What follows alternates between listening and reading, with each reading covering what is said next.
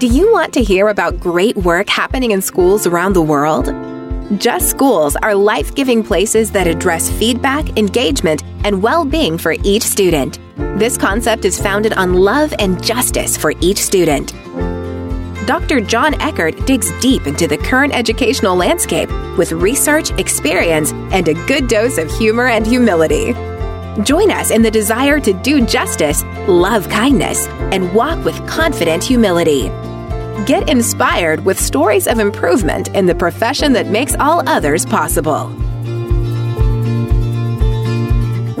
This week, we're talking to Katie Fitzpatrick, an amazing English and history high school teacher outside of Dallas.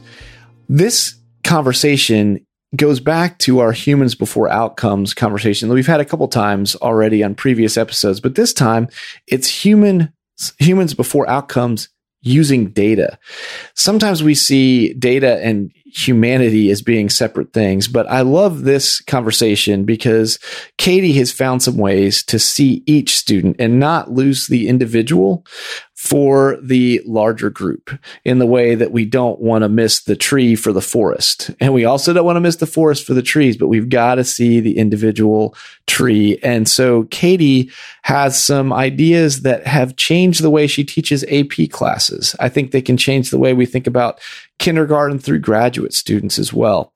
So as you listen to her talk about seeing each student and how she uses data in ways that inform her practice.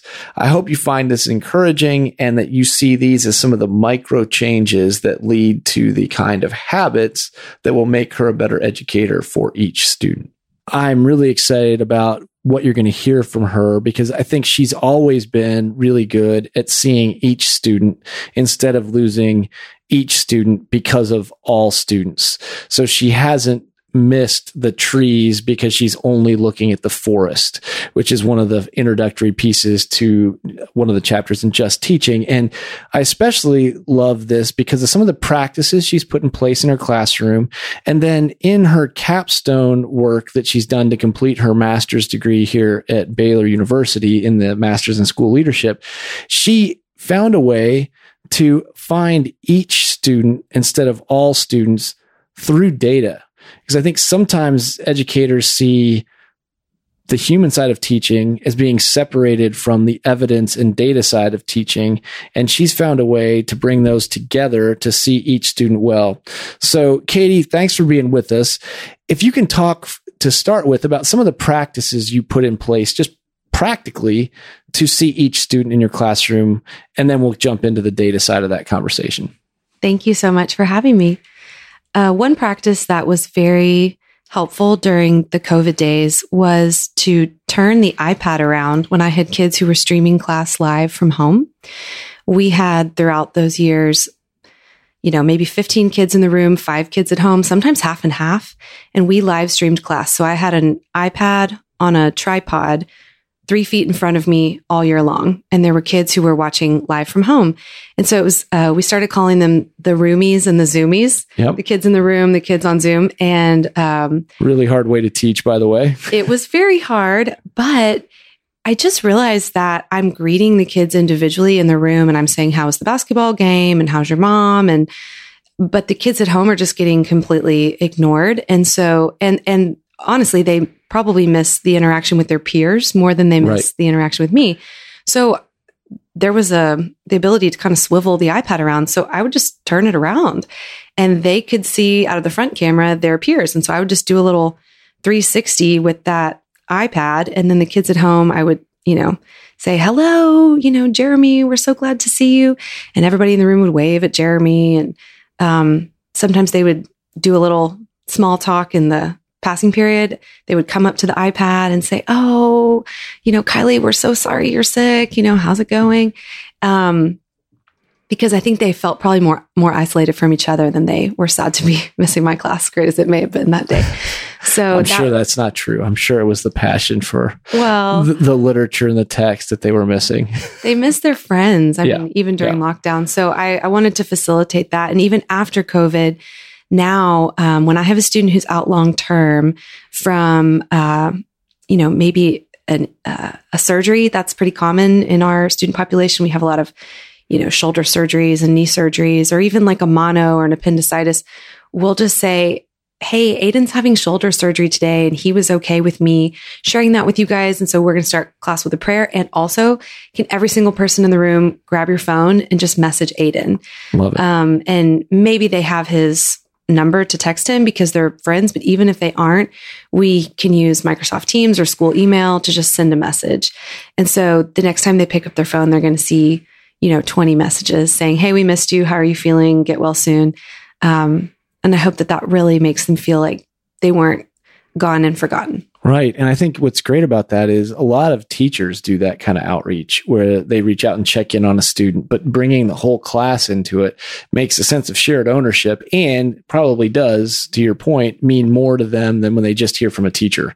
And so I think that's a great way to leverage the kind of leadership you have. So that's a really helpful practical tip that I think any of us, whether we teach kindergarten or college students, those are all useful things to think about in a way to increase attendance. You know, we've seen chronic absenteeism go from 11% pre COVID to 22% post COVID. So it's doubled.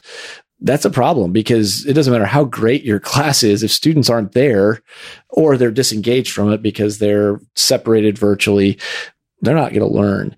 And so you found a way to incorporate data into seeing each student and not losing them in the all, which averages tend to do. Averages tell you where the average student is, but they don't tell you the kids who are the outliers, the ones who are at the far ends of the normal distribution, how they're flourishing or how they're not flourishing. So could you talk a little bit about how you did that in a way that I think is kind of counterintuitive for a lot of us in education who think that there's humans and there's data and those are two separate things. So could you talk about how you did that? One of my capstone projects was to look at a wellness survey that we did for all 500 kids in our high school. And we have a high performing high school. And initially, I thought um, my prediction was that I would see disparities in maybe male responses from female responses. In the end, they were practically identical. Mm. Um, I was thinking I might see unhappy new kids when I disaggregated uh, students for whom it was their first year versus second or longer tenure at our school. But the surprise was where I actually did see the disparity in the, the amount of flourishing and wellness. And that was between kids who were taking mostly higher track classes and mostly lower track classes. And so although the AP scores, the SAT scores, um, even the wellness survey results, when you look at the whole student population, look so high. It looks like, wow, we're just really killing it in all these different ways. When I looked at students who took mostly lower track classes, there was a big overlap with our learning difference population. And that was the group of students that was the least happy. And so that really broke my heart because there was a significant difference in the overall wellness score between kids taking mainly lower track classes, but also some individual responses just broke my heart, like mm. not of an individual kid, but of a certain question. For example, the question, um, I am trying my best. Uh, what I'm learning is relevant to my life and future plans, and I'm involved in extracurriculars.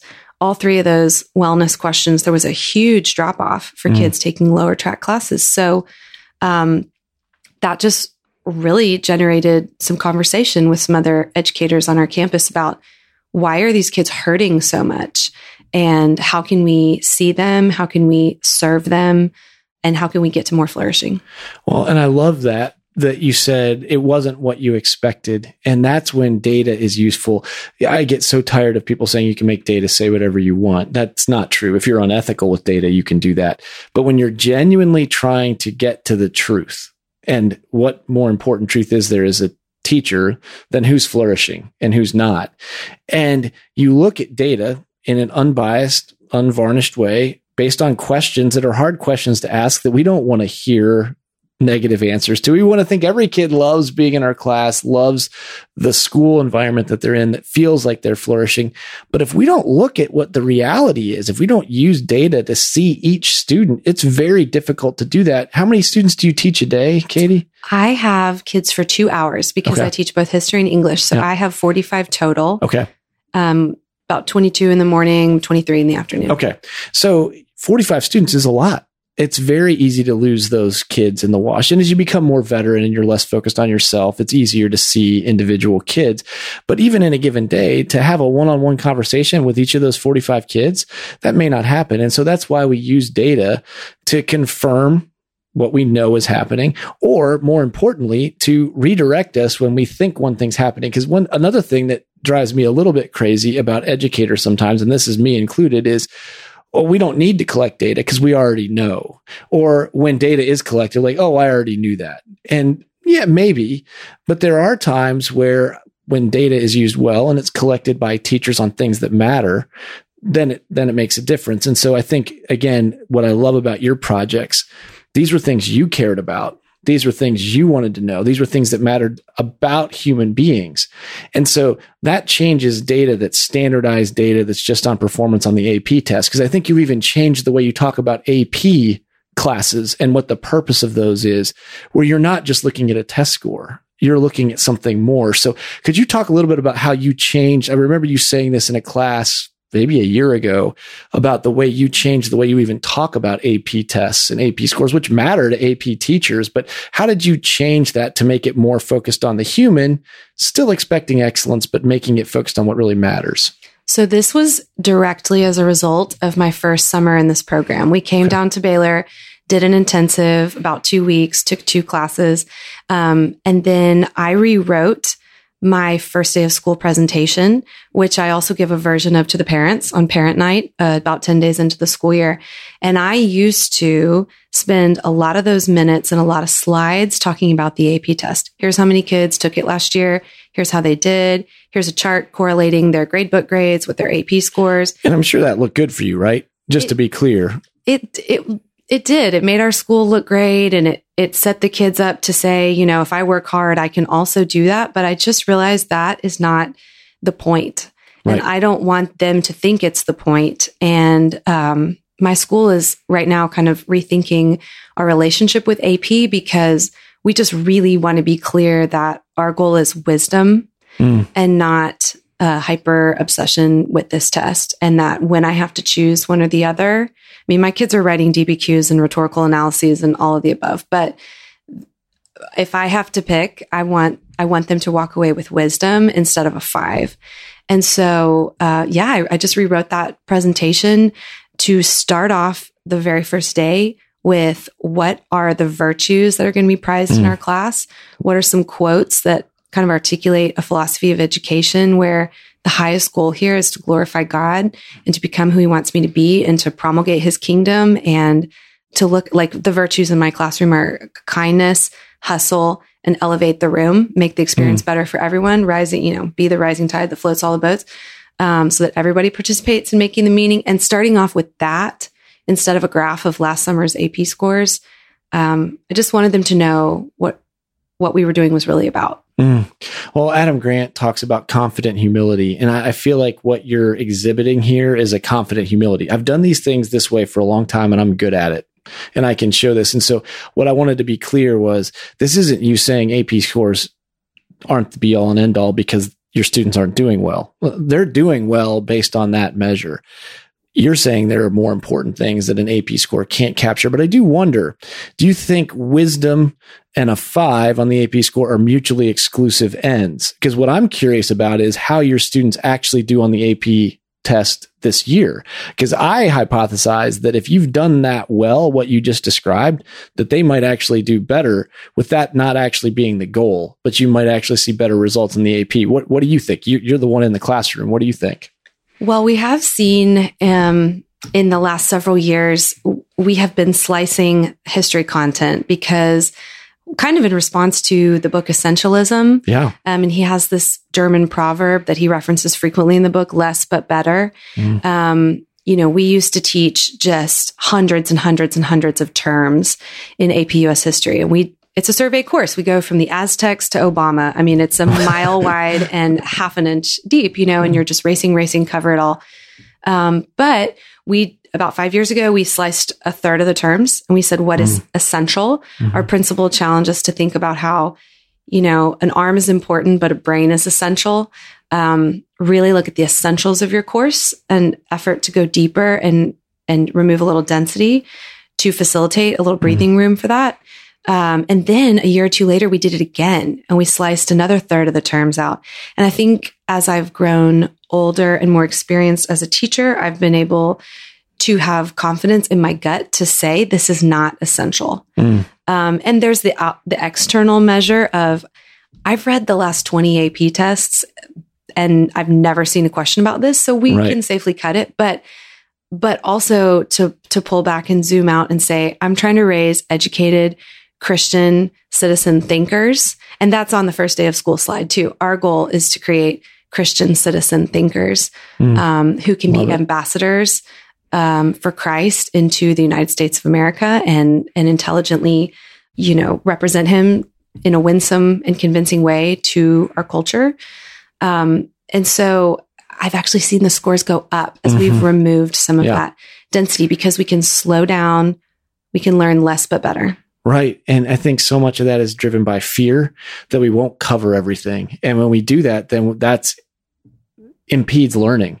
And I love Greg McKeown's book, Essentialism, uh, for that reason, because in life, we've got to remove the small rocks in the jar so the big rocks fit. And so as educators, that's what great educators do. And I think as you become more veteran, you're better at identifying what matters most. And so ultimately, we have a problem in the United States in that I love democracy, but in a democracy, instead of saying, Hey, this matters more than this, and we're going to focus on that, that then becomes an issue because the way our curriculum has been developed in the United States is if there's disagreement, it's just added in. And that's why we have 600 page fifth grade textbooks when we used to have textbooks where if you look in Singapore, they have a 150 page textbook because they're like, this is what we're going to focus on in math for fifth grade and we're going to master it. In the United States, it's let's do a little bit of everything. And uh, history going back to the Aztecs to Obama, there are quite a few ways you could drill down on that. And if you are thinking you're just going to cover it all, that all you can do is the mile wide, inch deep approach to it, which is a critique of our system where we need to become better. And I see veteran educators like you saying, Hey, no, that doesn't matter. And you have the credibility because you have good AP scores that keep getting better. And so then that's an external validation that no, that stuff maybe that didn't matter and this stuff matters more. But what I love about you is you use that data to focus on human beings and say, Hey, it's more than just this test score, but the test score's here. And so we can still take heart that you will get AP credit for this and you'll do it well. And that will help you with college. And some parents really care deeply about that. But ultimately, what you care about is the human being. So as we wrap this up, if you had one piece of advice, uh, particularly for maybe AP teachers or high school teachers or kindergarten through college teachers, what would you say is the thing that you're most hopeful about as you look ahead at a profession that's been kind of under attack for the last few years as being a place that's like, hey, this is a really hard profession to be in. And maybe it's not for sharp kids who have a lot of ability, maybe don't go into teaching. What kind of advice do you have for those in the field or those who are thinking about being in the field? I love that C.S. Lewis quote that every person you've ever met is immortal. Mm, yeah. um, that it is immortals whom we marry, snub, he goes on, gives a couple other examples. Yep. Um, they're just immortal souls mm-hmm. and they're in the chairs in the building. So on hard days, you know, when you have conflict with a coworker or there's drama with the curriculum or you look at your paycheck and you think, man, I, what could, what else could I be doing? Something easier, maybe that paid more. I just, the mantra that I say is put, put your head down and do the mission. Mm. And the mission is the kids. Right. Um, and the mission is their souls. And that doesn't mean that two plus two equals Jesus. We're going to learn content. Like this right. is not a glorified Bible study right. in my class, but, um, man, just put your head down and do the mission. And the mission is the kids. And they're walking in my room at 1035 and I'm going to love them and I'm going to serve them up rich content yes. in a Christian worldview. And the fact that we're teaching a little less but better means there's going to be breathing room at the end of class to get to the essential question that I would always skip for time and to not just think about what happened in American history, but is it good? Is it beautiful? Um, And then the kids are going to walk out from that and the Holy Spirit's going to do what the Holy Spirit's going to do. And so it helps to put the other, you know, distractions or dramas on the back burner and just say, put your head down and do the mission. Yes. And so I, I think what you just said so well is we love kids well by teaching them a subject that they need to know, but it's about them as human beings and doing the mission. You don't love them well if you're not teaching them English and history in That's your right. class, but you can do that in a way that loves them well, holds them to high standards and makes them better human beings. And so that's what I love about walking alongside leaders like you who may stay in the classroom for the rest of your career, but now have a degree in school leadership that allows you to spread your impact in, in broader ways. So Katie, really thank you for your work and thanks for being with us today. Thank you. I hope you could hear the passion and energy that Katie brings to her teaching, the way she loves each student, the way she sees growth is something that happens even as a veteran educator that can happen regularly in ways that she finds joy in the way that she has grown as an educator and I think is getting better results for her students. But her focus is always on each individual and that's my hope for you this week that you would see each student and each colleague that you serve and help come alongside them to help them become more of who they were created to be. Have a great week. Thanks for listening. This podcast is brought to you by Baylor Center for School Leadership. Watch for Dr. Jon Eckert's first book in the series starting in January 2023.